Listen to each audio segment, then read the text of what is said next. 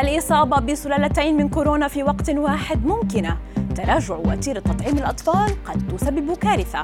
هل يدمر كورونا نفسه؟ دراسة تحمل البشرى أبرز أخبار الساعات الأربع والعشرين الماضية في دقيقتين على العربية بودكاست.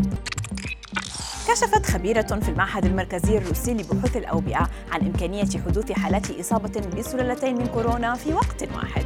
موضحة أن ذلك يحدث لأن الجهاز المناعي غير قادر على التخلص بسرعة من السلالة الأولى التي تسببت في الإصابة وعند الاتصال بسلالة أخرى مصابة تدخل مرة أخرى إلى الجسم. مثل هذه الحالات ترصد في الغالب لدى الأشخاص الذين يعانون من ضعف في جهاز المناعة وكبار السن.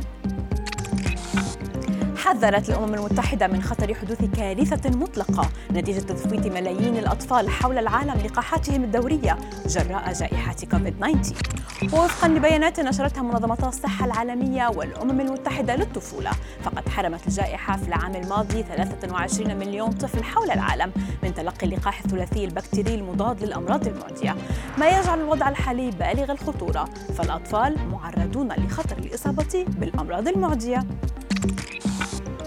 بينما يوجه العالم جميع أسلحته لمحاربة فيروس كورونا سجلت الصين حالة إصابة بشرية بسلالة H5N6 من إنفلونزا الطيور.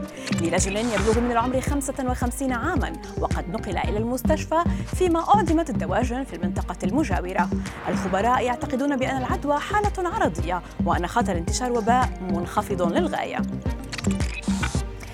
أثبت فريق بحثي أمريكي أنه يمكن استخدام فيروس كورونا المسبب لمرض كوفيد 19 ضد نفسه على طريقة وداني وداء أو دوينيب التي هي كانت الداء.